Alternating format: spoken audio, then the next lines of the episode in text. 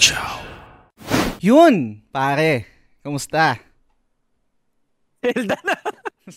Ang tagal magbukas. Uh, ano ko lang kasi nagre-record kami uh, May 11, May 11. 11. Yes. Tapos kinabukasan, syempre, alam nyo na yon Yes, Zelda. Totoo. Grabe. Um, pare, eh, sige, ikaw muna pare. Go, go, go. Uh, grabe yung hype ng Zelda. Hindi ko pinlano magano kaagad, mag-pre-order. Mm. Pero grabe, grabe yung mga pinapakita, pati yung ano, abilities. Mm. Sobrang na-encourage talaga ako. Pati ikaw, ikaw, ikaw, isa ka sa ano eh, sa mga pinopost mo eh, pati yung ano eh, yung uh, mga binili mo eh. Pare, pwede ko bang sabihin, Nintendo number one? Nag-post ka doon ah. Parang gano'n. yung, shoutout ko lang si Brian, si Brian pare. Tropa natin uh, sa PlayStation Trophy Hunters Philippines. Nag-angry react sa post ko. Sabi, betrayal, betrayal. Oo, kasi kaya kas- kasabayan ko siya maglaro ng ano, Jedi. Mm. Uh, Jedi Survivor ng Star Wars. Hindi ko nga siguro matatapos dahil pagdating na Tears of the Kingdom. Pero pare, hmm. balik ko lang dun sa ano mo ah, sa Zelda, ay Zelda tuloy. Pakakita mo, puro Zelda. yung Nintendo number one mo. Mm. Siguro at the end of the day, siguro alimbawa, biglang matapos na yung ano gaming industry. Mm. When we look back, ano yung pinaka influential? Nintendo talaga. Mm. Wala sila talaga yung nag-angat ng gaming console. Nawala na yan, di ba? Kasi mm. uh, palpak yun sa mga Atari. Pero 1983, binuhay nila yung gaming console. And up to now, the franchise na inalagaan nila, you have Mario, you have Zeldas, you have Pokemons, mm. di ba? Tapos meron pang mga Animal Crossing ngayon. Totoo. Gra- grabe sila gumawa ng IP and inaalagaan talaga nila yun. And alam, alam nila yung mga core users nila hanggang pagba hanggang bata, hanggang pagtanda sa kanila pa din. Kaya Naintindihan ko yung Nintendo number one. Gawin, laruin ko lang kasi baka mag-alisa naman yung mga ibang PlayStation fan base natin, no, na, mga listeners. No. Um, joke-joke lang yon pero to be honest, kasi matagal ako nasa ecosystem ng PlayStation. Nag-switch lang ako before nung sa Breath of the Wild, kung alam nyo, tapos binenta ko rin. Tapos eventually ngayon, fast forward, 2023, bumili ulit ako ng Switch para sa para sa Tears of the Kingdom, right? Um, nabanggit ko to before pare, no? I think medyo magkaiba yung take natin dito. Kasi para tayong addict sa, sa, sa trophy, right? Pero nung naglaro yeah. kasi ako nung, nung Link's Awakening and then uh, currently nilalaro ko Pokemon Sword and Shield, hindi pumapasok sa isip ko para yung trophy. Parang ngayon ko lang uli naramdaman yung naglalaro ako na no other meta game na involved. Kasi for me parang tinitake ko yung trophy hunting na parang meta game na, na nasa loob ng isa pang game eh, parang ganyan. Ngayon, parang wala akong pressure na mapaplatinum ko ba to. Meron akong additional reward for getting the strongest weapon or for completing the Pokédex. W- walang ganung pressure sa akin ngayon. Okay lang kung may ma-miss out. Okay lang din kung, kung kumpituhin ko pero, yun, surprisingly, nagulat ako nung naglalaro ako ng Nintendo games. Hindi ko hinanap yung yung trophy or yung reward system na katulad na meron sa ano sa sa PlayStation. Pero, caveat, syempre, pagbalik ng ng mga games na gusto ko na rin naman sa PlayStation, syempre, kukunin ko pa rin yung platinum. For example, yung Final Fantasy 16, syempre. Kunin ko yung platinum niyan. Pero, yun, ewan ko, weird lang pare, no? Eh, ikaw ba, pag naglalaro ka ba ng, ng Nintendo or sa mga ibang games na nalaro mo sa Nintendo, ina inahanap-hanap mo yung feeling ng trophy? Ito pare, magiging honest na ako sa iyo. Ah. Mm. Uh, shoutout na lang din sa PlayStation Trophy Hunters Philippines na group. Oh. Mm. Sobrang love ko talaga yung trophy hunting kahit dating-dati pa. PS3 mm. pa yan, guys. Talagang ano, hunter na ako. Pero tinatry kong baguhin na yung sarili ko kasi sa totoo lang, sabihin natin, sa, sinasabi mo nga, madalas, di ba, alipin tayo ng trophy. Pero most of the times, kahit sabi, halimbawa, tinigil ko na totally yung short plots. Mm. Tapos uh, ano, tinigil ko na rin yung yung games na parang hindi ko naman masyado gusto, pero madali siya platinum kaya platinum ko na lang din. Uh, minsan nagiging drive ko kasi siya, yun lang. Pero mm. instead of allotting the ano uh, na mag laro talaga ng mga gusto ko na parang wala hindi naman purpose ng platinum na parang tinitigil ko na yun yung talagang mga gusto kong laruin but instead nagto-trophy hunting na lang ako na hindi ko mga gusto masyado Mm. pero gusto ko lang makuha yung platinum. Eh, case in point, ah yung panahon ng Sega Dreamcast, Okay. I I would play NBA every day.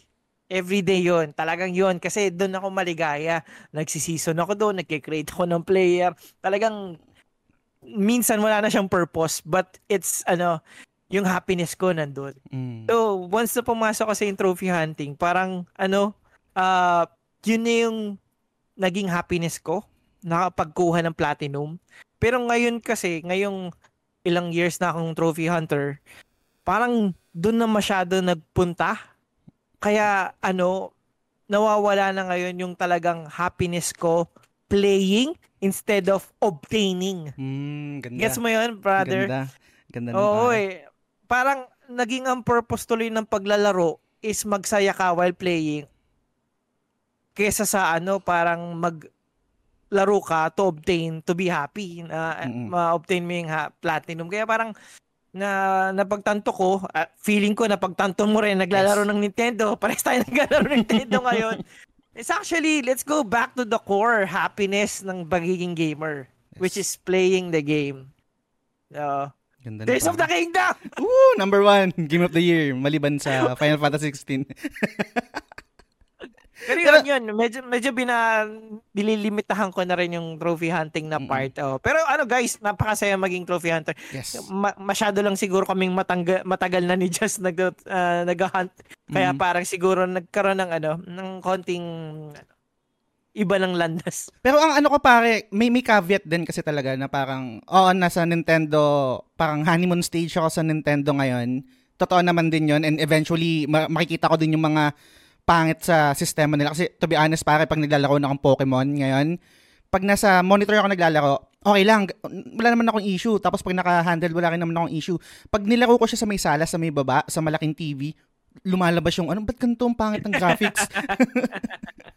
oh, yan Ah, talaga yung angal ko sa Nintendo. Kasi 'di ba, kahit sabihin nating ah, core talaga nila is gameplay talaga yung focus nila. Hindi nga sila masyado nagpo-focus na sa story eh. mm. Pero yung graphics, yung panahon kasi ngayon, ang, hindi sa dapat sumabay sila. It's more of, syempre, di ba, you have your responsibility sa mga Yes. gamers to improve, keep on improving. Eh, grabe, napag-iwanan na sila in terms of graphics. Pero gameplay naman, grabe, Ah. bawing-bawi. Oo. Totoo. Pero, yun, um, nalaro, parang natapos ko yung Link's, Link's Awakening, so nasa honeymoon stage rin ako ng Zelda ngayon. Parang gusto kong balikan yung mga dating Zelda kasi sobrang blind spot ko rin yun. Tapos Pokemon din, um, naglalaro, na-enjoy ko siya, and meron talaga, ano pare, um, wala namang science behind this, pero lagi ko siya naririnig, and, and habang nilalaro ko yung Nintendo ko, doon ko napagtanto yung sinasabi na, na totoo talaga yung Nintendo magic sa, sa games nila.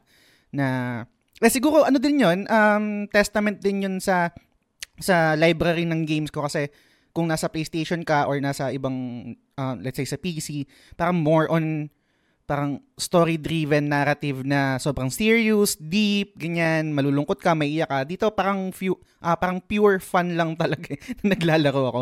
So, yun, totally um, breath of fresh air. Pero, um, Final Fantasy, syempre, PlayStation 5. Okay naman. Pag, pag mag-iiba ulit mga pinagsasabi namin pagdating ng June 22. Yes. Iba, iba, iba na naman ang tono namin. Sabi na, mag-hunt tayo. Totoo. Totoo. Yun, um, for this episode guys, ang didiscuss natin is, ano nga ba yung pare, video game splurge? Nintendo. Kala ko Nintendo na pare. Hindi.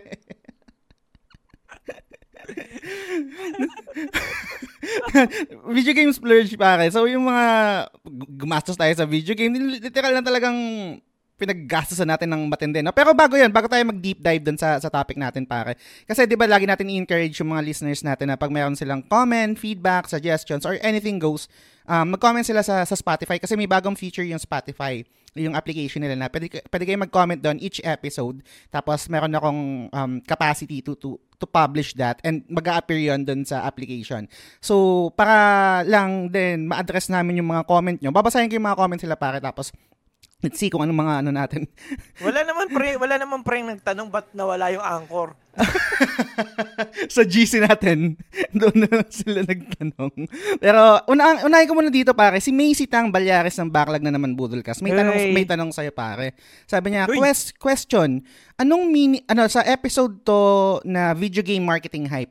Sabi niya, anong meaning ni DP1 ng suya? Sa Bicol kasi meaning niya ay ines baka mali pagkakaintindi ko. Ano ba yung ibig sabihin ng suya sa, sa atin or sa sa'yo pare?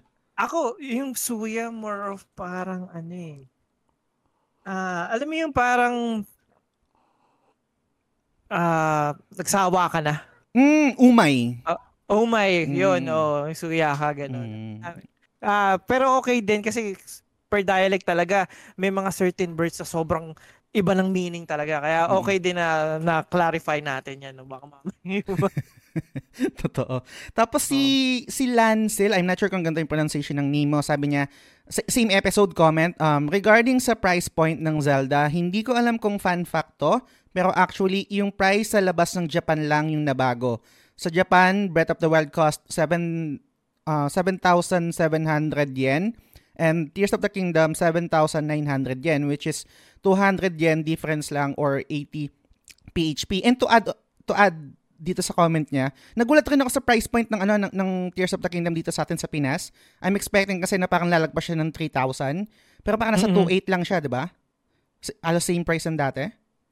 Final na ba 'yon? Kasi nakalagay sa iba tentative pa. Kaya parang hindi ko pa siya tinitreat as ano pag kinuha ko na bukas, doon ka na malalaman kung magkano talaga. sa bagay, sa bagay. Pero hindi ko, hindi ko rin alam eh. I mean, siguro sa mga tax or sa di- different countries kasi totoo um sa sa state, right? Uh, parang yung $70 o kung ano man. Pero pasok din kasi dito guys kung kung ngayon na, na nasa Nintendo ecosystem na rin ako ngayon, yung pagbibili ka ng uh, ng digital games, so gagawa ka ng account sa sa Argentina. Sobrang mura ng mga games doon pare. Parang ano, recently oh, binili ko yung ano, Ori Will of the Wisp. Nasa 80 pesos lang yata yun or nasa 100. And then, Gastos uh, Stardew Valley. Same din sa PlayStation actually meron din yung Turkey. mura din yung uh, ano mga mga price doon. So I guess siguro depende talaga sa sa bansa. Dagdag ko lang din sa tanong niya no. Hmm. Uh, malaking factor noon kung bakit sa Japan hindi nagtaas sa ibang bansa lang. Kasi hmm. uh, yung, yung pag-import eh. Halimbawa, physical siya mm. o kaya may iba-iba yung klase ng tax nila. Uh-uh. So, maraming fina-factor doon. Eh, kasi sa Japan, doon lang mismo. Hindi na nila kailangan i-travel, mga ganon. Sila mismo rin kasi yung gumawa. Kaya kung kumbaga parang ano, sa atin mas mura yung mga shoes sa Marikina. Mm. Oo, yung mga oh, prutas sa atin dito. Actually, yung mga prutas natin sobrang gaganda sa Pilipinas. Pero yung lahat ng magaganda, ini-import. Totoo. Nalala ko para sa Korea, ang mahal ng mangga, yung, yung mangga dyan, yung, yung banana. Mahal pare, pero oh. good shit. Galing sa atin yun, yung mga banana. Mm. Mm. Saan yun? Sa Pulomulok. Oo, oh, mm. napunta ko yung planta nun eh.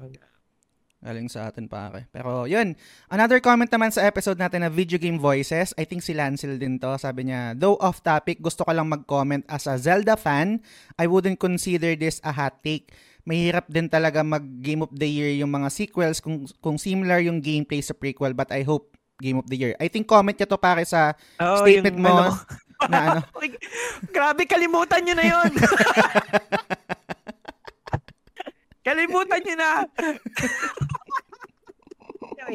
Hindi pero ano, ako siguro tinataas ko lang yung expectation.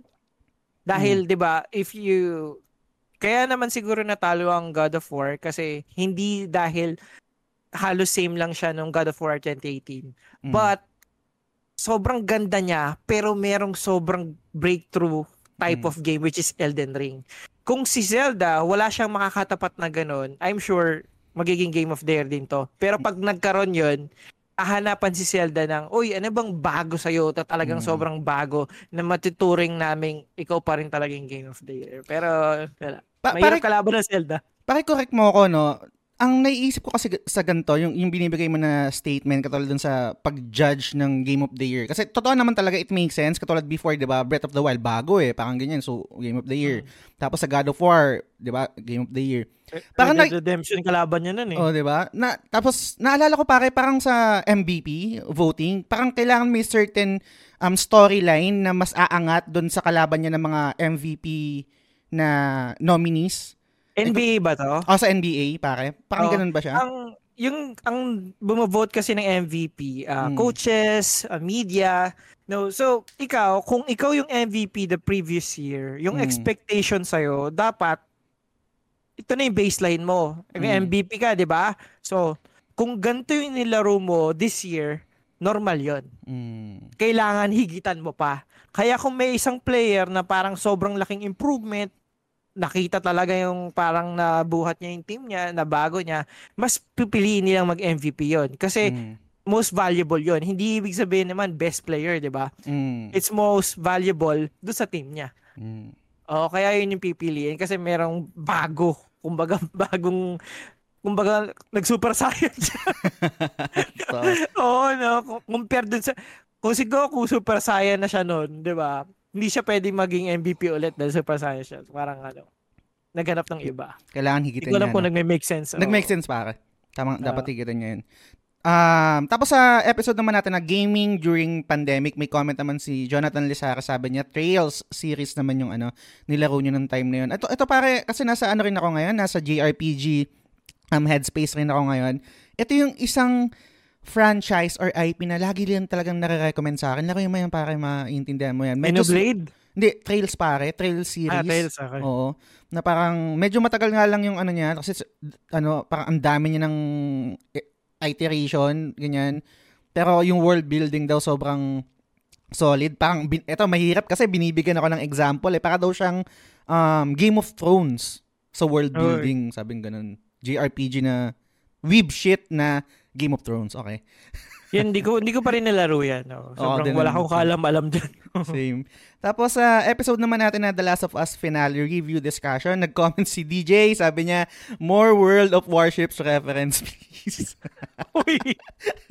Uy, malakas yan. Ha? Malakas yan. Sana meron ulit. Mas malakas sa anchor yan. Oo, De, joke lang.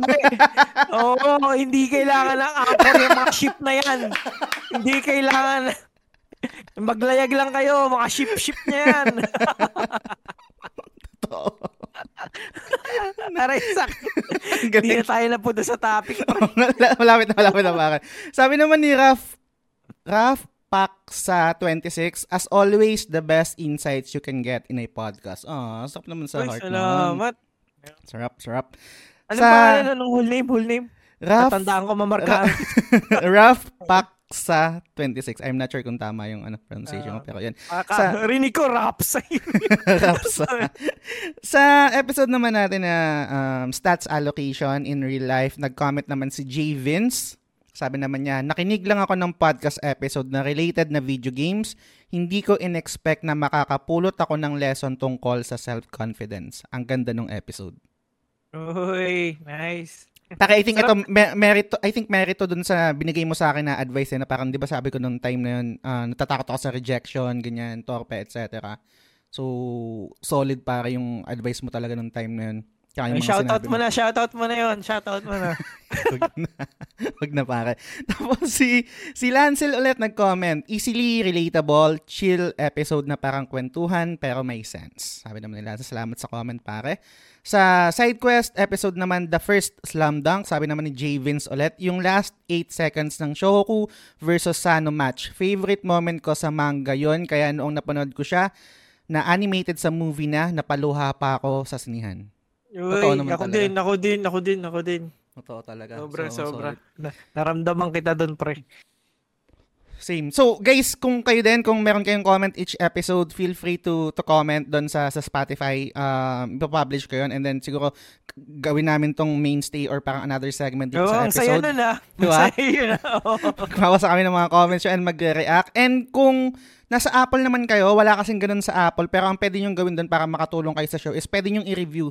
Pwede kayong mag-review ng, ng podcast mismo, kahit anong feedback nyo, etc. So, malaking tulong din yun para sa visibility ng show. Okay? So, pare, G tayo sa topic. Game, game. Okay. paano, panong, panong atake mo gusto, gusto dito pare sa episode na to?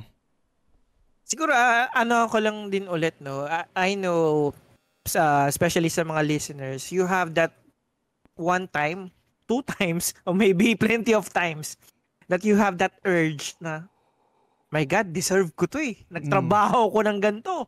O kaya, graduate na ako, deserve ko magkaroon ng ganito. Kaya, nagkakaroon ka ng moment na nagsusplurge ka na parang bumibili ka ng mga kung ano-ano na merong mga times na sobrang happy mo that that you will feel na parang ah, sulit na sulit tong pinaghirapan ko no talagang ang saya maggastos nitong mga to deserve ko to pero meron din talagang after two days na pagtanto mo anong ginawa ko? Ba't, anong ginawa ko? Wala akong kakainin. Mga Mm. ganun, parang hindi pala okay itong splurge na ginawa ko. No? Sig- siguro yung mga moments na ganun, Mm. maganda magbalikan tayo. No? Pero una ka na, pre, kakagawa mo lang. I-ano ko muna yung pare, i- i- i-reserve ko yun. Unahan ko na muna pare nung ano, dalawang beses na kasi ako nakapag-abroad sa sa Korea. So, unang abroad ko around 2011, medyo hindi pa ako matured noon. Um, hindi ko natapos yung kontrata. Pero pagka uwi ko ng Pinas, kasi blind spot ko talaga yung PS3, um, na-addict kasi ako sa MMORPG tsaka sa mga, um, tawag dito, MOBA, Dota, mga ganyan. Um, noon nagkaroon ako ng chaching, ah, sabi ko finally ito na siguro yung time para bumili ako ng PlayStation para bumalik ako sa ecosystem, right? Bumili ako ng PS3. Hindi lang yan, bum- bumili rin ako ng HD na TV kasi syempre, kailangan HD na yung TV mo nung dati, nung time, no? And then, syempre, Final Fantasy. Yun yung, I think, yung first ko na I can say na splurge and sarili kong pera. Kasi, let's be honest, guys, no? Nung bata tayo, most likely, kung hindi galing kay Airpat, kay Airmat, or sa mga ah, kapamilya natin na may chaching, mag-ipon lang din tayo eh. And sobrang hirap ng ipon talaga kung sa sarili natin na sa baon natin tapos magtitipid talaga tayo. So kadalasan yung mga mamahal na na, na hobby natin is nanggagaling sa sa parents natin. So yung kino-consider ko parang na first ko na splurge na related sa video game is yung pagbili ko ng PlayStation 3 and then HD TV. Sabay yun pare kasi hindi pwedeng Grabe. hindi. Oo, ano, grabe, no? Ah, tanong kita, pre. Mm. So, after mga ilang linggo mong na-experience siya, Mm. anong na-feel mo after, ano, ng gastos na ganon? yung yung sa Final Fantasy 13, unahan ko muna doon pare. Doon worth it 'yon. Kasi as, as a Final Fantasy fan, pwede, pwede naman tayong maging ah, mag-critic, sabihin natin hindi gusto natin, pero andun pa rin yung feeling na nag-enjoy tayo while playing that game, lalo na matagal kong pinangarap yon Actually, parang kaka-repost ko lang yun sa, sa Facebook, parang lumabas sa, sa memory. Ang naging parang setback ko lang nun is, ah, grabe, ang mahal pala nito. Mahal pala na, na hobby to. Kasi, to be honest, guys, nung time na yon hindi pa ako masyadong um, tawag dito ka involved sa ecosystem. Pinagpilian ko talaga anong anong bibiling ko kung magpe-PlayStation ba ako or mag-Xbox kasi I think yung Xbox pwedeng i-modify eh. So parang parang pwedeng pirated yung yung bala ko eh. So Mm. do- doon doon ako medyo nakaramdam na tama ba yung naging decision ko. Medyo may konting pagsisisi kasi andito na ako, PlayStation na ako eh. So parang legit all the way na ba ako or bebenta ko yung PS3 ko tapos balik ako sa Xbox. And um, nagwagi, nagwagi ang PlayStation and nagwagi yung parang mindset na hindi. Siguro this is the time na to give back kasi matagal rin naman akong pirata. Mag-legit na ako all the way. Pero nung, yung mga after nung pag, pagtapos ko ng FF13, syempre bibili na ako ng bagong game. Doon ako nagkaroon ng parang tama ba yung decision ko? Kasi ang mahal ng mga bala. Hindi ko pa kaya. Um, kahit mga na, 1,000 na second hand ng game before sa PlayStation 3 na mamahala na ako eh. Kasi hindi ko siya na-experience pare. 'Di ba? Ik- I think ikaw from the start legit ka talaga nag ano ka parang yung ano early adapter yung, yung, ba yung tawag doon. Oo. So, Mm. So in, um first time ko sa PS3 talaga yung makaramdam na ay ang mahal pala ng bala talaga. So, yun yung naramdaman ko after nung ano ko, PS3 ko, pare. So, Pero ano, mm, ah, PS3 ko kasi, ano, ah, kasamang niregalo sa akin ng AirPods ko ng 2008. Kasi early adapter nga, di ba?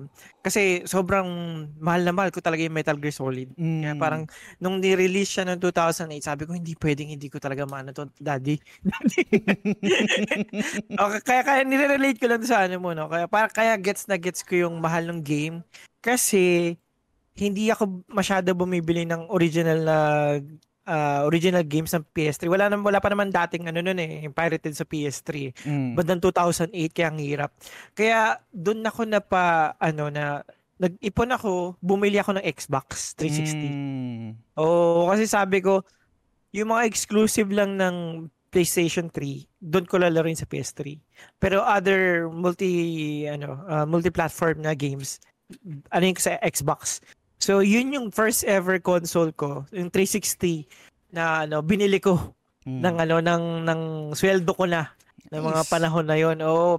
Pero napakababa ng sweldo ko noon. Eh, ano ko na, para, ano ko, kasi unang-unang sweldo ko naman to. Alam mo, Ah. sweldo ko nung pinakaunang beses, ay na 11,000. Putang ina. Pare, oo, talagang respeto na lang. Alam nyo ba kung saan pa yung ano, office nun? Saan? Bonnie. Alam nyo kung saan ako galing? Saan? Las Piñas, pare. Commute pa lang, ubus na yung sweldo ko. Pero ay, ah, tinanggap ko yung trabaho because ano ah, experience. Kaya yung Mm. mga panahon ba eh, malingang malingang mindset. Pero actually, eh, doon ko naman nakilala yung asawa ko. Kaya, di ba, tiba-tiba na rin. Mm. Kaya, oo, kaya, so, yun na lang yung pinaka-best na ano doon. Pero yun, doon ako, nag-ipon ako noon talaga para makabili ng ano, Xbox 360. Nakigamit pa ako ng card ng office mate ko. Hindi kasi, tinatry ko, simula nang graduate ako, kahit piso kasi, sabi ko, ayoko ng ano man sa parents ko. Kaya talagang walang-wala. In, kahit wala. Ano yun. ah tina, tinaga ako sa bato. Kaya parang ano ko yun. Ah, mantra ko na hindi ako time naman para ako magano sa Mm. parents ko no kaya hindi talaga ako magano kaya Ito. yun siguro k- na-consider ko siyang splurge kasi Mm, imbis na mag-ipon bilang ano bilang first time employee totoo. nag- ginastos ko siya pang video games Meaningful pa rin yun, pare. Pasok pa rin yun. Tap- tapos, ang ginagawa ko lang noon, uh, pirata to, bad to guys, ng mga panahon na yon ay downloaded lang sa torrent lagi ng mga ano ng games ng Xbox. Mm. Tapos nasa dual layer kasi yon uh, ang DVD kasi 4 gig lang, pero yung mga games ng Xbox nasa ano 9 gig. So ibig Mm. sabihin dual layer DVD. Mm-mm. So bibili ako ng dual layer DVD noon, 200 pesos isa nun pare Mm. sa ano sa CDR King. Dual, oh, pare, Shoutout. CDR King pa. Shoutout sa'yo, wala ka na, di ba? Pero, Shoutout sa pero wala ka na, di ba? ano ba to? yun, yun, ah, ah, bumibili ako doon, 200, tapos nagbe-burn ako. Ang, ang ano nun, guys, yung panahon na yun, sobrang bagal pa ng internet. Mm. Kaya, siguro one week magdamag to download a ah, 10 gig game. Mm. Oh, pa, tapos i-burn ko pa. Para ito masama. Minsan pumapalya pa. So, ibig sabihin, sira na yung 200. Pero siya, ang iniisip ko na lang, 200 to 2,000. Kaya parang, parang ano na lang ako. Then sobrang dami ko rin, ano, sobrang dami ko rin na, na burn na games noon. And uh, ang dami ko rin na experience. Thank you sa, ano, sa mga torrent. Uh, you have Bioshock, you have Mass Effect, you have Oblivion, uh. Gears of War. Yan yung mga matitindi dati. Witcher. Uh, dati Witcher exclusive lang sa Xbox eh. ah, Kaya nalaro, parang, rin, ano, nalaro rin pala yan, yung mga unang Witcher, no? Nice. Witcher 2. Mm. Witcher 1 kasi mas sikat siya sa PC. Yung 2 nalaro ko sa Mm. Xbox. Oh. Pare, yung Mass i- Effect Ah, sige, dati go, wala siya sa wala siya sa PS. PS, okay. Nagsimula lang sa Mass Effect 2 kasi nagkaroon sa PS3. Kaya siguro yun yun yung pinakaunang splurge ko no.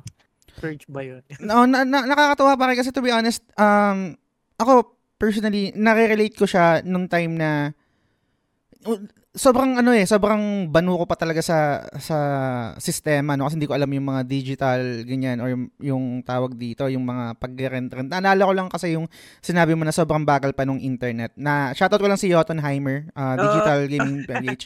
Um, sa kanya kasi unang na-experience yan yung pag-rent tapos na na nakuha ko yung previous namin na ano na conversation. Ang inirent ko sa kanya is Dark Souls 2 tapos yung merong ano, merong merong way dati how to download PS3 games eh. Parang hindi siya sa sa PlayStation 3 mo, gagamit ka ng media downloader para mas mabilis. Meron ka din. Pwede mm. ka rin ganun. Oo. Kasi so, napuputol-putol yung sa iba eh. Totoo. Ah. So, yung 500 kbps lang yung speed ko yata ng internet nun. So, um, i-relate ko lang din sa ano sa sa comment ni Macy Tang Balyares, ba related kasi. Um, sabi niya, kasi nabanggit mo kanina yung card. Sabi naman dito ni Macy Tang Balyares, first digital game na binili ko was Dragon Age Inquisition. Tanda ko, nag-half seas kami ni TJ sa 3K tapos I had to convince ma na pagamitin yung card niya. Makikikaskas, no? Para, para akong, para akong sinabak sa defense trying to explain to ma na secure yung bibilan ko and nak nakinegotiate ako na gagawin ko extra work chores, gagalingan ko sa next exam, etc. More than 2 hours kung nilaro yung game exploring every possible options, super worth it. So, hindi ko nalaro yung Dragon Age Inquisition. Um, parang meron Pare, maganda yan. Maganda rin ba to? Maganda yan. Maganda yan, maganda yan, maganda yan. Pero so, pinaka-favorite ko niyan yung 1. Mm. Uh, kasi ano na eh, Dragon Age Origins, tapos meron yung 2 eh. Nakalimutan ko na yung ano, uh, title niya. Uh, tapos yung pang pangatlo yata yung pang-apat yung Inquisition. Mm-hmm. Nakalimutan ko na. Oh. Pero ang dami kasing games pare. So, no, back burner ka. Eh. back burner ka. Pero, pero pare, alam mo ba, 20, uh, 2014 yata, Game of the Year yan. Yung Ay, oh, bag, bago mag, ano, bago mag Overwatch. Tama ba? Oo, oh, oo. Oh. Hmm. Game of the Year yan. Sige, sige. May, I think may episode din sila may neto. So, guys, kung gusto yung pakinggan, um, backlog na naman Budolcast. Check yung episode nila about Dragon Age. Um, busy sila sa Zelda, pare. Busy yan. Erect, erecta ko na pare dito kasi nasa current, ano ko eh, di ba, nasa Nintendo rin. So, related rin. Sabi ni TJ Balyares naman ng backlog na naman Budolcast. Yung akin, alam nyo na siguro yung story na sa pagbili ko ng Nintendo Switch. I'll keep it short. Nabili ko siya noon na 20k pa mahal. Um, since medyo fresh pa pero no regrets on the go na majority ng mga blind spot kong games from PS2, PS3 and pati yung mga bago na ports. Hanggang ngayon nadagdagan pa ng suking corn beef na Argentina sale. Tapos yung isa naman yung gaming laptop ko ngayon na currently ginagamit ko din for work. 75k pa ang bili ko nito. Na-urge ako mag-upgrade dahil, dahil sa paghihingalo na dati kong work laptop. Sa, so nung bumili ako, naisip ko hitting two birds with one stone. Gaming na din. At dahil diyan lumobos Steam Library of backlogs ko. Ang siguro lang ang siguro lang na regret ko dito is dapat naghintay pa pala ako ng one year. Biglang nag-shift to RTX graphics cards bigla ang mga lahat ng mga laptop and on the same price oh. point pa eh ito naka GTX 1060 pa din. Pero kahit pa paano kinakaya niya pa kahit medium settings lang yung mga bagong labas. Parang mag, mag-jump off lang ako dito, mag-piggyback lang ako dito. Related rin kasi na, nag-splurge rin ako dati na related sa PC. Pero ang ginawa kong selling point noon kasi wala pa akong pang pondo. Pag graduate ko kasi nung college pare, hindi ako nag hindi pa ako parang naging empleyado. Ang naging racket ko noon is nag-edit ako ng mga videos ng mga estudyante na parang ka-course ko din. Yung mga presentation wholesome lang. naman, pre. Wholesome naman. wholesome pare, wholesome. Tumawa guys. So, tumawa Hindi, meron kasi, meron kasing mga ano, meron din kasi na pag nasa um, commerce ka, ganyan, syempre, parang may mga short film na iba yung konsepto eh. So, nakaka-experience din tayo ng talagang hindi pang CMMA. So, kung familiar kayo sa CMMA, Catholic Mass Media Awards, hindi pwede doon. Pero yun, um, wala akong pampondo, wala pa akong pera. So, humingi ako ng pera sa, sa lola ko yata, ano, sa airpods ko. Pero, two birds in one stone din. Sa, I, I, I, I made sure na pwede rin siyang pang gaming, yung pang, yung machine ko na, na pang edit. So, yun, pare. May mga ganong experience ka din ba? Alam ko parang for the longest time, Mac user ka, right? Oo. Pat, k- kasi ano uh, na ano sa amin, sa trabaho din uh, mahihirapan ka pag uh, ah, PC user ka hmm. sa industry namin. Kasi po siya, pag mag-present ka sa client, kailangan mo pang i-convert sa keynote instead na PowerPoint. Mm. O yung mga, mga ganong bagay, kaya parang ang hirap. Kaya pati ang maganda kasi sa Mac, sa software na mga ginagamit ko, may preview na siya kaagad. So makikita mo na kaagad yung file. Mm. Hindi mo na kailangan i-click. Eh sa Windows, kailangan mo. Ang mga technical na bagay Mm. na nagpapadali ng buhay yung Mac. Lalo na sumi- kas- kasikatan din ng iPhone nun. Na parang talagang halos lahat ng tao naka-iPhone. So, ang dali mag-transfer ng files, i-airdrop mo lang talaga. Nalala ko, nag-aral pa ako niyan pare. Hindi ko rin masyadong na, na nagamay. Parang, nakalimutan ko yung name ng school. Parang PCC something yata yun.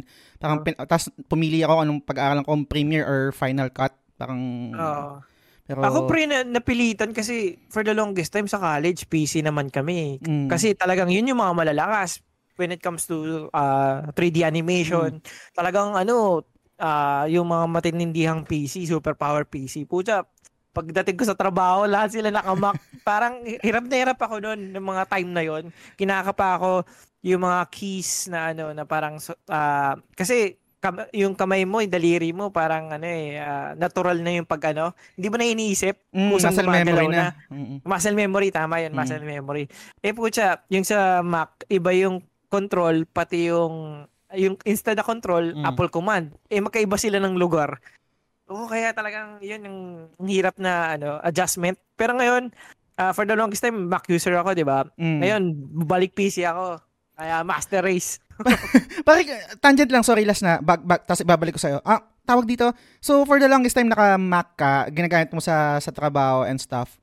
Never, totoo ba talaga na hindi siya pang gaming? Yung, yung Hindi, Mac? hindi talaga pare. Mm, hindi. okay. May meron lang mga ilan-ilan ah, like yung naka dati nagka-counter kami sa MacBook ah, Air. Yun, Mm. kaya naman niya yung mga Counter-Strike. Pero hindi talaga, hindi kaya nila. Oo. Mm. Pero ano ah, yung presyo niya sobrang taas. Yung yung basic na Mac Mm-mm. pag kinompare mo dun sa high-end, super high-end na PC, PC. magka-presyo lang. Oo, kapal na mukha ng Mac. Wala mo ka. GG. Pero yun, ikaw pare, meron pang ano, ah, gustong i-share na nag, nag, nag-splurge ka na related sa sa Ah, video game? Ako siguro yung pinaka matindi kong uh, splurge ano eh medyo years siya eh. Hmm? Years yung tinagal niya. Okay. Ah, action figures pare. Ooh. Nag-start to nung college ako. Ah ah, yung nag-influence sa akin, shoutout ko na rin, oh, AJ Salazar. Uy, Ano siya, pare. siya yung Funko Philippines ano, collector of the year yan. Mm. O kaya addict sa laruan. In-influence niya ako mag-collect ng Marvel Legends. From college up to nagtatrabaho na ako pare, pag merong bagong series na nilabas, siguro ang presyo nun, nung time na yun, sobrang mahal pa niya. Ah, pag ano, kinonvert mo yung ano, inflation, Mm. nasa 7,000 per series. So, halimbawa, series 1, ah, anim na characters to. Lahat yun bibilin ko. Oh Kasi God. kailangan mong bilin lahat yon in order na makabuo ka nung malaking figure. Example, merong X-Men line, tapos mabubuo mo si Sentinel pag kinumpleto mo. Mm. So, meron ako nun. So, you have 1 to, ewan ko, mga thir- one, series 1 to 30. Mm-mm. Kinumpleto namin yun, brother. Oh my God. Sobrang laki nung ginastos namin nun. Ah, doon sa ano sa kwarto ko nun nung panahon na yun, no, punong-puno pa talaga ng Marvel characters, pare. Boy, as boy, boy, boy, boy pa ba hanggang ngayon? Ayun, itutuloy ko din sa Ah, sige, kwento. sige, sige, sige, sige. Oo. So, naging na rin siyang ano ng family ko, pati ng erpat ermat ko. Mm. Pag merong bisita sa bahay, minimake sure nila na idadaan nila sa kwarto ko Uy! para pakita yon. Parang naging ano na rin siya. Parang tourist spot. Ayos! Oo, kasi so, sobrang dami talaga. Sobrang dami naming Marvel Legends. Pero, biglang sumikat yung Play Art Sky. Oh my God. Play Art Sky, pare. So, ang pinakauna naming Play Art Sky, si Dante. Okay. Da- Dante ng Devil May Cry, no? So, yun. Tapos, ang tagal na rin pala ng Play Art Sky. Alam ko, nakikita ko na yun dati, yung mga Final Fantasy, yung mga ganon. Pero yung pinaka-sought after nun, si uh, Solid Snake. Mm. Si Solid Snake na nung panahon na nirelease siya, 1,500 lang. Pero my nung God. panahon, panahon na bibili na namin, 10,000 siya pa. Sakit. so, ang nangyari nun, lahat ng Marvel Legends namin, kami to ng utol ko ah, hindi lang Hmm. ako, kasi mahirap talaga gawin yan. Kami ng utol ko, binenta namin lahat ng Marvel Legends. Lahat, bawat piraso. para mag-start ng collection ng Play Arts Sky. Pucha, after ilang days, yung lahat ng Marvel Legends na yun, naging Play Arts Sky. Name it, yung mga unang panahon ng Mm. Play Arts Sky, ah, meron kami. Nice. Kompleto yung Metal Gear Solid na line, Mm-mm. Final Fantasy. Ito, ah, si Tidus and Yuna, Ah, meron ka nun. na, ah, binili namin siya for 3,500. Oh my God. Ka, ano na, ah, dalawa sila. Alam mo magkano namin nabenta? Magkano? 15k. Hmm. Oo. So, ah, kompleto yung line. Dalawa lang kasi sa ano eh, sa Play Arts Sky ng ano eh, FF10, si FF10, Tidus and Yuna. Tapos, sa 8 kasi wala eh. Sa Dissidia lang na, ano eh, na squall eh. Latter part na yun ng ano. no? Mm. Pero yung mga unang batch ng Play Arts Sky, you have the Assassin's Creed, you have Mm. Tekken, you have Street Fighter, you have the DC series, yung Marvel, uh, uh, Metal Gear Solid, uh, you have Devil May Cry, you have Bayonetta. Yung mga sinaunang Play Arts Sky na yun, kompleto namin. Oo. Ba- baka nagkaroon ka din ba ng ano? Nagkaroon ka din ng yung Shiva, tsaka yung Odin, tapos yung Final, yung thir- ah, si Lightning. Oo. Oh my God. FF13, FF13 pare. Mm. Yung sasakyan ni ano ni Lightning. Ah. Pati yung buong grupo ng FF13, si si Zack, si ano, ano yung pangalan ng naka-blue? Ah, hindi ko. Zack, Vanille, Snow, Ayun, Vanille Snow, tapos nakalimutan ko na yung Ah. Hope. naka-blue eh. si Hope. Si Hope yung bata Ah, yun eh. yung bata. Si... Fang, Fang. Ayan. Okay, Ah, si Fang, oh, ah. yun. So, complete din sila. Nice. Ah, pero pagtagal kasi, napansin namin, parang hindi sila magkakascale. Mm, Ang pangit ang scale nung ano, no. Ay, ano So, to? Play Arts pa to, no? Hindi pa yung Play Arts Sky? Tama ba? Play Arts Sky na. Ah, Pati Play Arts Sky na ba? Mm, Play Arts okay, Sky okay. na hindi hindi pa rin ganun yung scale, Mm. hindi pa rin ganun kaganda. So, ah pagdating ng ano, kinumpleto talaga namin, kumbaga lahat ng Marvel Legends naging Play Arts Sky. Pero from there kasi nakita namin yung presyo ng mga Play Arts Sky. Nasa 8,000 na, Mm. 6,000, 8,000. Parang na, na ano na kami, masyado ng mahal yan. Parang level of hot toys na yan ah Totoo. parang hindi na. Kaya from there, si, konti-konti nag-die down na ah, binenta na namin yan. Katulad nga na nabanggit ko ni, kanina, nabenta namin sila Tidus and Yuna. Mm-mm. Ah, yun, ah, yun. Tapos bandang 2017, totally halos wala na. Lahat dun ng mga... Meron pa kang picture niyan eh, na parang binalot ko silang lahat. dahil mag-ibang bahay na sila. So, ah, from there, malalabas na rin yung anak ko si Player 3. Medyo nawala na, halos Mm. binenta na namin lahat. Kasi, ang lalaki rin nila, di ba, pre? Oo. Tapos, ang bukod sa malaki, tinatago rin namin yung box. Mm-mm. Kaya sobrang, yung kwarto ko nun, parang toy store. Oo, punong-puno ng mga box. Eh, after that, ah, nag-start ako mag-collect ng mga ano na lang.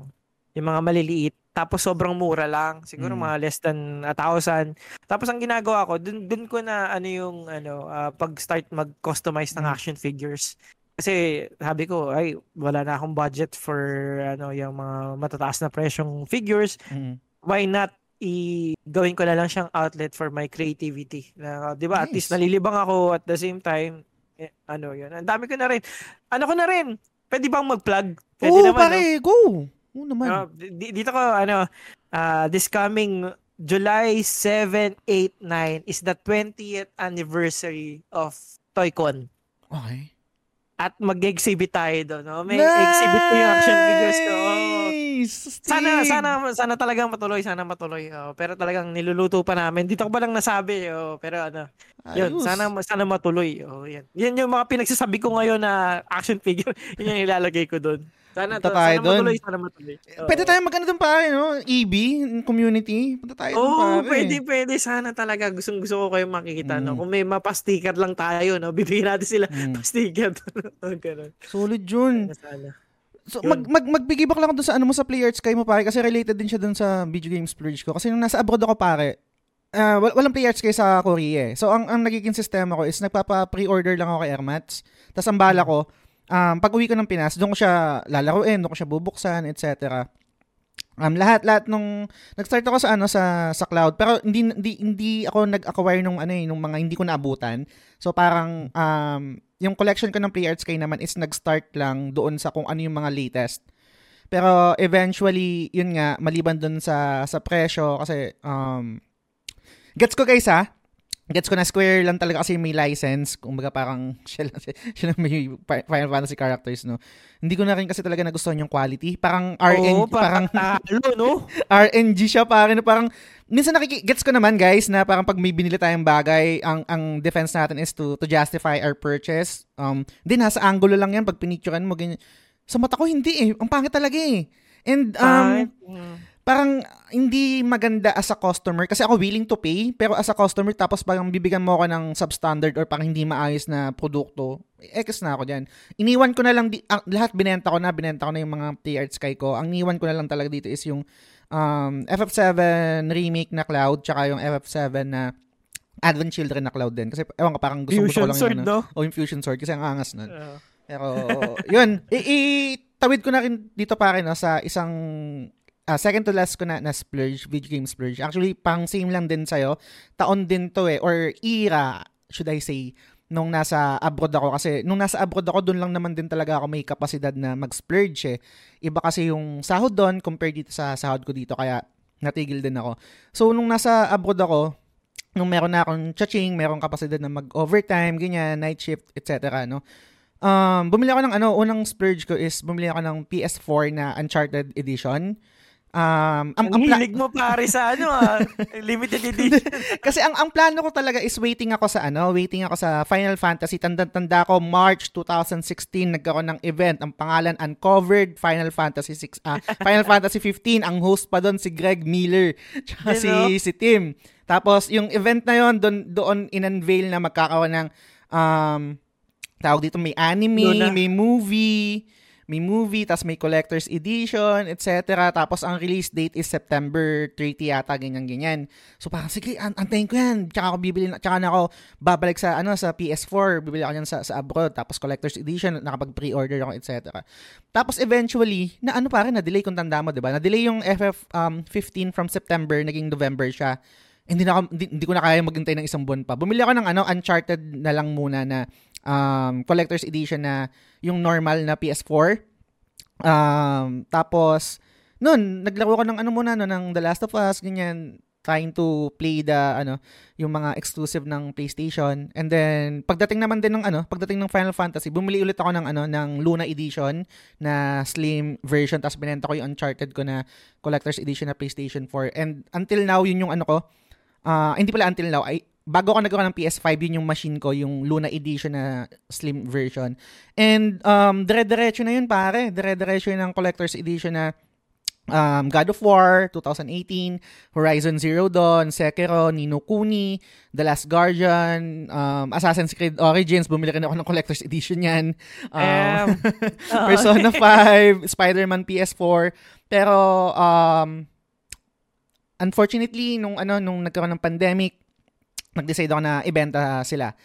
Siguro, um, parang nawala kasi yung spark nung nasa kwarto ako, nung nasa work from home na ako, nakikita ko sila parang uh, dagdag spasyo, hindi naman nag-spark ng, ng, ano, ng joy na sa akin.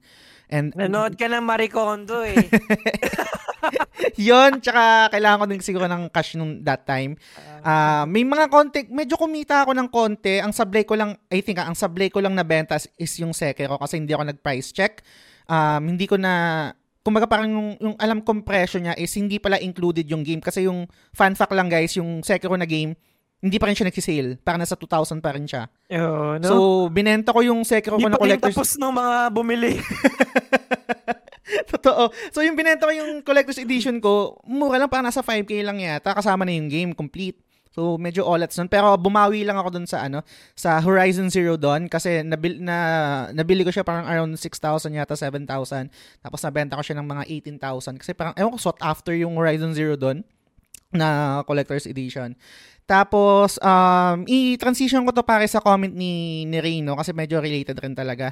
Sabi niya, pinagsisihan ko bakit ko binenta yung mga old and rare na consoles ko pati mga collector's editions na games. Ngayon ko lang na-realize na itong mga bagay na to represents who I am as a person and what I'm Ganda passionate nun, ah. about. Namimiss ko Ganda tuloy yung mga collections pag nakikita ko yung mga picture nila. Ang sarap din siguro i-share mga pictures ng collection mo sa mga FB groups. Yun yung ano no, yung parang nahirap talaga na desisyon kung ano yung ikikip mo at kung ano yung ile-let go mo. Kasi to be honest, mer- meron akong mga collector's edition gaya na nasabi ko, mga binenta ko. Pero iniwan ko lang talaga yung mga I think na yung parang hindi naman rare, pero special siya sa akin. Kumari, um, ah, kinip ko yung The Last Guardian. Kinip ko yung FF15 Collector's Edition ko. Kinip ko yung Nino Kunito ko. Actually, ilang beses ko na siya sinusubukang ibenta, pero walang bumibili. Hindi rin naman ako nagpapa lowball kasi parang ang, ang, ang, ang mentality ko is hindi naman ako nagmamadali. Pero kung bibilin nila to sa presyo na gusto kong presyo, sige, ile-let go ko. Pero kung ayaw nila, sige, kikip ko na lang parang ganyan. So, ang natira na lang sa akin yun nga, The Last Guardian, Nino Kuni 2, tsaka yung um, FF15 pare. Ik- ikaw ba, hindi ka ba nag-collector's edition pare? Hindi, kasi Mm. bukod sa ang lalaki ng boxes niya, Mm-mm. ah parang pag pinagtabi-tabi ko kasi siya, ang yung mga panahon kasi ng collector's edition nun, ang ang lalayo ng itsura. Ang Mm. pinakamaganda for me na pagtabi-tabihin yung collector's edition ng mga Resident Evil. Kasi Mm. kitang-kita mo talaga yung parang statue ng characters na parang Ah. series sila. Na ang Ah. sarap tignan. Yung iba sobrang random eh. Kaya parang sabi ko, "Uy, hindi ako mahilig sa ganyan. Pero syempre, 'di ba? Kung meron ka naman talagang budget, why Mm. not? Ta- Totoo. bali- balik ko lang sa ah, pre, Mm. tanong ko, yung mga panahon na yon na meron ka nung lahat na collector's edition na yon, Mm-mm. Ang lalaki kasi ng mga boxes niya eh. Saan mo siya nilalagay? Nasa kwarto ko lang siya. Wala akong ano eh, wala akong ano, glass cab. Mm. Parang nung nasa Korea ako, ano lang ako doon eh, kung paano ba explain to? Apartment lang siya na maliit. So talaga nakabuyang yan lang, nakabuyang yang lang siya yung yung mga box parang nasa station ko tapos yung mga figure niya nasa lamesa ko. Nakalabas siya. Out of the box ba yata yung tawag doon parang ganyan. Kasi hindi naman ako maano eh yung sealed MISB hindi naman ako maganon sa collector's edition. So hindi rin siya magandang tignan to be honest pero nung time na yun nasa Korea wala rin talaga akong choice eh. So naka ano lang siya. Oh. Nakabuyang Pero sa. baka makatulong pre. Kasi ako, minsan, may mga time na kung gusto ko lang sumaya, titignan ko lang yung collection ko. Mm. Oo, titignan ko lang sila as in, wala parang, ano yun, parang tangal lang nakatingin na gano'n, Mm. Na walang purpose. Pero na- natutuwa ako na parang nakikita sila. So, yun nga, alimbawa, lumipat ko ng bahay. Gusto ko nga rin talagang may mga maayos na lagayan. Kasi Mm. may tendency mas hindi mo mabibitawan pag parang kasama na siya sa ano happiness mo sa nakikita mo. O kaya siguro pag na-display mo yun, baka hindi mo nabitawan. Pero iba lang pag emergency ano situation. na Syempre, 'di ba, wala na 'yan. Wala talaga 'yan kahit ano 'yan. Totoo. And um yung yung pag-display gets ko yung merit no kasi totoo naman talaga dream ko rin talaga magkaroon ng maayos na setup. Pero medyo may ano ako pare may, may, may ugali ako na mahilig ako mag-rearrange ng kwarto. Kunwari yung kama ko nandito sa no- north lipat ko sa south parang ganyan. Kung papansin mo pag nagre-record tayo o kayo guys sa mga nanonood mapapansin yung background ko paiba-iba. Kasi iniikot-ikot ko yung ano position ng ano ko ng Ah. station ko. Pero yun dream ko din na ma-setup yun mga collector's edition. Para erekta ko lang dito kasi si si paring Benny, Kuya Benny, um Eh Benny, nag-collector's edition din pala siya. Sa kanya naman Diablo 3 collector's edition 8,000 may presyo pare. Rekta. Sabi niya. pare napakayaman yan taong yan. No? Totoo. Barya pa yan, barya pa yan. At hindi lang yan pare, napaka-generous pa na tao si si Kuya Sobra. Benny. Sobra Oo. pare. Sabi dito ni Kuya Benny, grabe ang hype yung days leading sa release. Nag-post si PC Hub sa page nila na nakahanda na ang mga physical copies nila ng Diablo 3 at yung mga collector's edition nila at yung iba hindi na makatiis at bumili ng digital copy mismo kasi talagang midnight release siya sa Blizzard kaya ang daming hindi natulog. Um, mag-comment ako dito para tapos ibato ko sa'yo. I'm not sure kung familiar ka. Meron din pala collector's editions pag PC? Wait lang pare ah. Sorry, sorry. Mm. Biglang may nag-pop up sa gilid ng monitor ko. Oh, sige may lang. news. May review na Zelda. Mm! mamaya, mamaya to. Para... Sige, May mga review na. Sige, sorry, sorry, nawala ako. Alas 8 na pala. Edition, hindi ko Oh. hindi ako masyado familiar sa mga game kasi Ah. syempre alam, kadalasan pag bumibili ako sa PC, direkta na digital, 'di ba? Steam. Mm. Kaya yung Collector's Edition doon, more of parang digital kind of ano ah collectors. Mm. O kung malimbawa, meron kang ganito dito, special item sa ganito, pero hindi ko pa na-experience na parang meron kang physical na Mm. ano, mga tatanggap na ano. Kasi ano ba, ano ngayon, sa PC, syempre, wala na rin mga disk drive, di ba? Oo, totoo. Wala na, di ba? Ano Mm. kang kukunin mo sa mga store? Ay, nagulat lang ako dun sa comment ni Kuya Ben. Yan pala na. Anyway. Um, para, meron pa ako dito last, tapos, ah, kung meron ka pa siguro i-ano natin, no? I- i- itutuhog ko to kasi yung pinaka-latest ngayon, eh, kasi al- alam nyo na, na rin naman to. Um, bumili ako ng ano, nung Nintendo, Nintendo Switch na Tears of the Kingdom na edition. Yung pinag-irapan ko talaga, nag, nag-OT ako ng malala. And then yung upcoming na Final Fantasy 16 Collector's Edition, nag-pre-order rin ako. Um, yun, um, mag-OT rin ako ng malala para mabili yun. Pero, yung last ko ba, bato ko na o ikaw muna? I- i-rect Ah, wala ba? na ako eh. Ah, wala ka na, sige. Erect ako na pare. Ito, I think ito yung Hmm. pinaka splurge ko na I can consider na pare sobrang worth it. And um, dadaling ko to sa deathbed ko. Dadaling ko to sa deathbed ko habang nagkukwento sa mga apo ko yung best experience ko na related sa video game. Pare Distant World. Y- Yun yun yung ano talaga. um, bakit ko siya nasabing splurge? Kasi I, I, I- can consider na splurge rin to kasi yung lugar ko sa Korea, probinsya siya, para siyang Cebu, Dab, Davao, ganyan. Yung mga gantong events, kadalasan kasi sa city to, eh, so sa Seoul to. So, yung, kahit, tapos yung pag-order pa ng ticket niya, hindi rin naman ganun kadali kasi syempre magkakaubusan sa mga ah, mga Koreano, etc. So, merong service na tinatawag sa Korea or parang sideline ng mga Koreano na marunong mag-English. Um, nag-a-assist sila sa mga katulad ko na foreigner. Pag gusto ng concert or event, kasi kadalasan, yung mga gantong concert, hindi ko alam kung paano, anong tawag doon. Parang may tie-up sila sa mga credit card. P- pwede, um, parang may first dibs Ah. yung credit card user ng BDO or ng BPI, ganyan. Eh pag ano ka, pag foreigner ka, wala ka naman credit card eh. Sobrang hirap makapag, maka-acquire ng credit card sa Korea kung foreigner ka. Kadalasan ang meron lang mga credit card doon is yung mga Koreano. Yung meron kang alien card na, na ay, hindi pala alien card kami pala yan. Meron, meron talaga kayo na, yung Koreano ka talaga.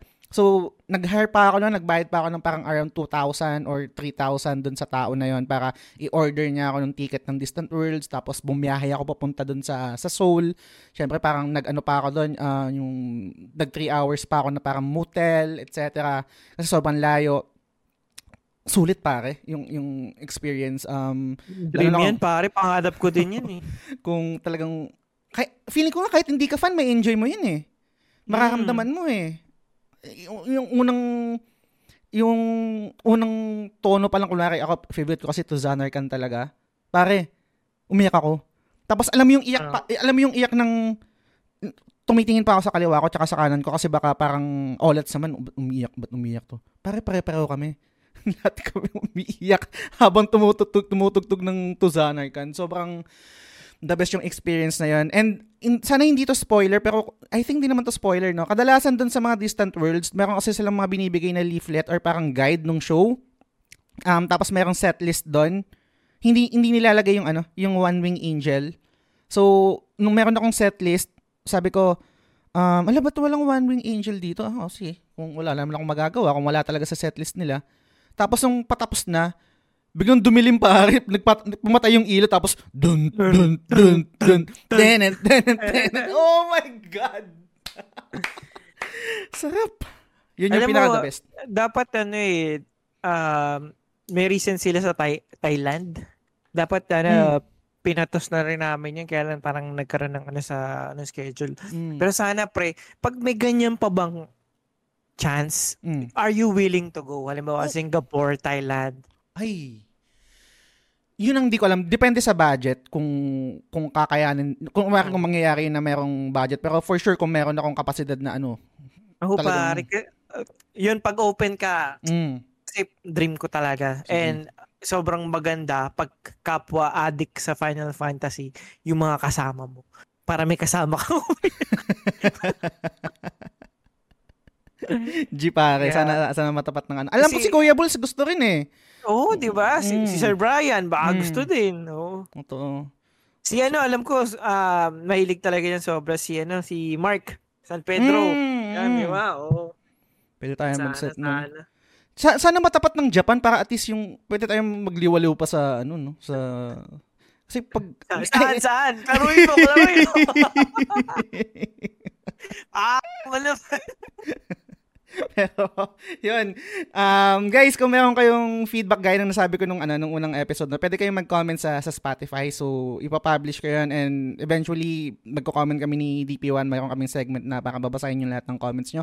Any comments, okay lang yun. Kahit positive, negative, goods lang. Pero sana, mostly positive, no? Pero, yun. Para any last thoughts sa topic natin? Ah, siguro yung splurge naman, merong ding ano yan eh. Ah, may pinagsisiyang ka, di ba? Pero Mm. everything happens for a reason. So, mga pagtatanto mo after ilang years, tama naman pala, no? Kasi at that moment, yung binili ko siya, iba yung happiness na nadulot ko sa kanya. Yes. Kaya kung ano man yung nagastos nyo dati, no, na feeling nyo parang, ay, hindi na, hindi na mas sulit. na." Pero at that time, you are super happy. And yung happiness na yun, hindi matutumbasan ng kahit ano. Yun din. Yan. Kaya parang, kaya parang, ano, enjoy lang sa buhay, di ba? Hashtag, hashtag deserve ko to. Oo, di ba? Zelda na! oh, let's go. Tsaka last na pare, ano ka parang, ewan ko na, na ano mo to sa timeline mo, yung meron ngayong bagong, hindi naman siya meme, pero parang ganun na pag bumibili ka ng bagay, tapos ang magiging reason nila is, ano yan, hi, ano, hinihil ko yung inner child ko. parang ganun. Meron din kasi talaga, nang, nang nangyayari, Napakadami ko pang i-heal.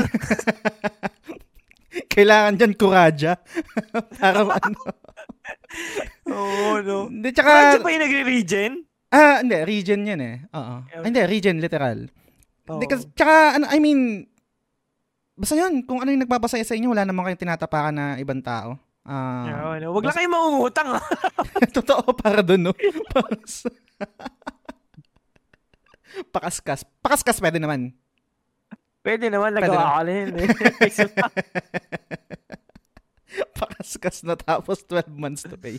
Pero, yan guys, again, maraming maraming salamat sa pakikinig. DP1, anything to promote, shout out, go ahead. Ayun lang, ah sobrang na-enjoy ko yung comment section. No? Sa sana ah, mas na-encourage pa kayong mag-comment kasi ano, ang sarap din sumagot kasi feeling namin parang kasama namin kayo per episode. No? Kaya yung mga tanong nyo parang nandito na rin kayo. Kaya siguro yun lang gusto kong i-highlight yun. Yung, yung comment kayo dyan, sobrang enjoy din. Sana gawin na nating laging may portion ng ah, podcast na parang sumasagot tayo ng mga comments. Yun. Totoo. And dun sa mga sumagot guys, yung mga nabasa namin, maraming maraming salamat sa inyo. And dun sa mga hindi pa, guys, nakikita ko kayo, nakikinig kayo, comment kayo, kahit ano, feedback, questions, anything. Basahin namin yan. So, yun, um, wala na rin ako ipopromote kasi excited na akong makita yung, ano, yung, Review. yung review. Tapos na natin to pare. Pare, masterpiece daw eh. oh my God! Spoil. Ay! Oh my God, Final Ay, Fantasy, palag-palag. Okay. Hindi pare, kahit ano mangyari. Kahit six pa yung Final Fantasy. Ay, nako. Ay, Okay, sige. Um, guys, yan. Sige, basa na kami ng, ano, ng review. Um, maraming, maraming, maraming salamat sa pakikinig. Hanggang sa susunod na episode ulit. Bye! salamat, Assassin's Creed. Thank you. Uy, pare, teka na, last na. Tanga na Ubisoft, nagpamigay ng ano, ng PlayStation sa mga empleyado nila. Di ba? Favorite- Saan yung office nila? Sa yung Laguna. office nila? Laguna. The best pare, na. tag na. Hindi, pag, pag ano, pare, papansin tayo pag ano, pag palabas na yung Mirage. Saka lang yun na. Number one, Oo. Ubisoft. Number one. Bye!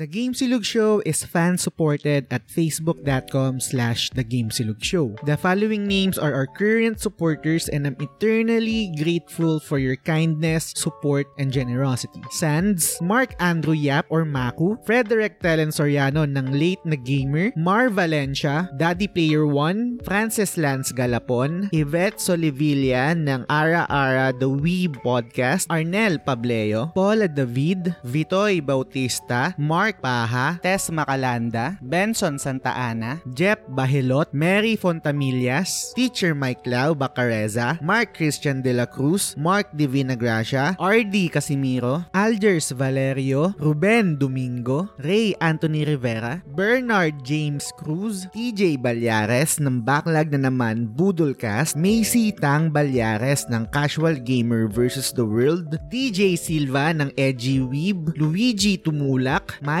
Rubio ng X-Core Gamer, Joe Kevin Malyari ng Blue Chip Joe, Nicole McJerk, Bay Ian, Zel Pineda, Shane Rivera, Gab Espiritu, Patrick Ryan Silvosa, Drew Rivera, Albert Gonzalez, Alfred Bacani, JMSPDL, Ren Jocales, Derek Joshua Owami Marquez, and Delia Bourbon. Maraming salamat sa inyo guys.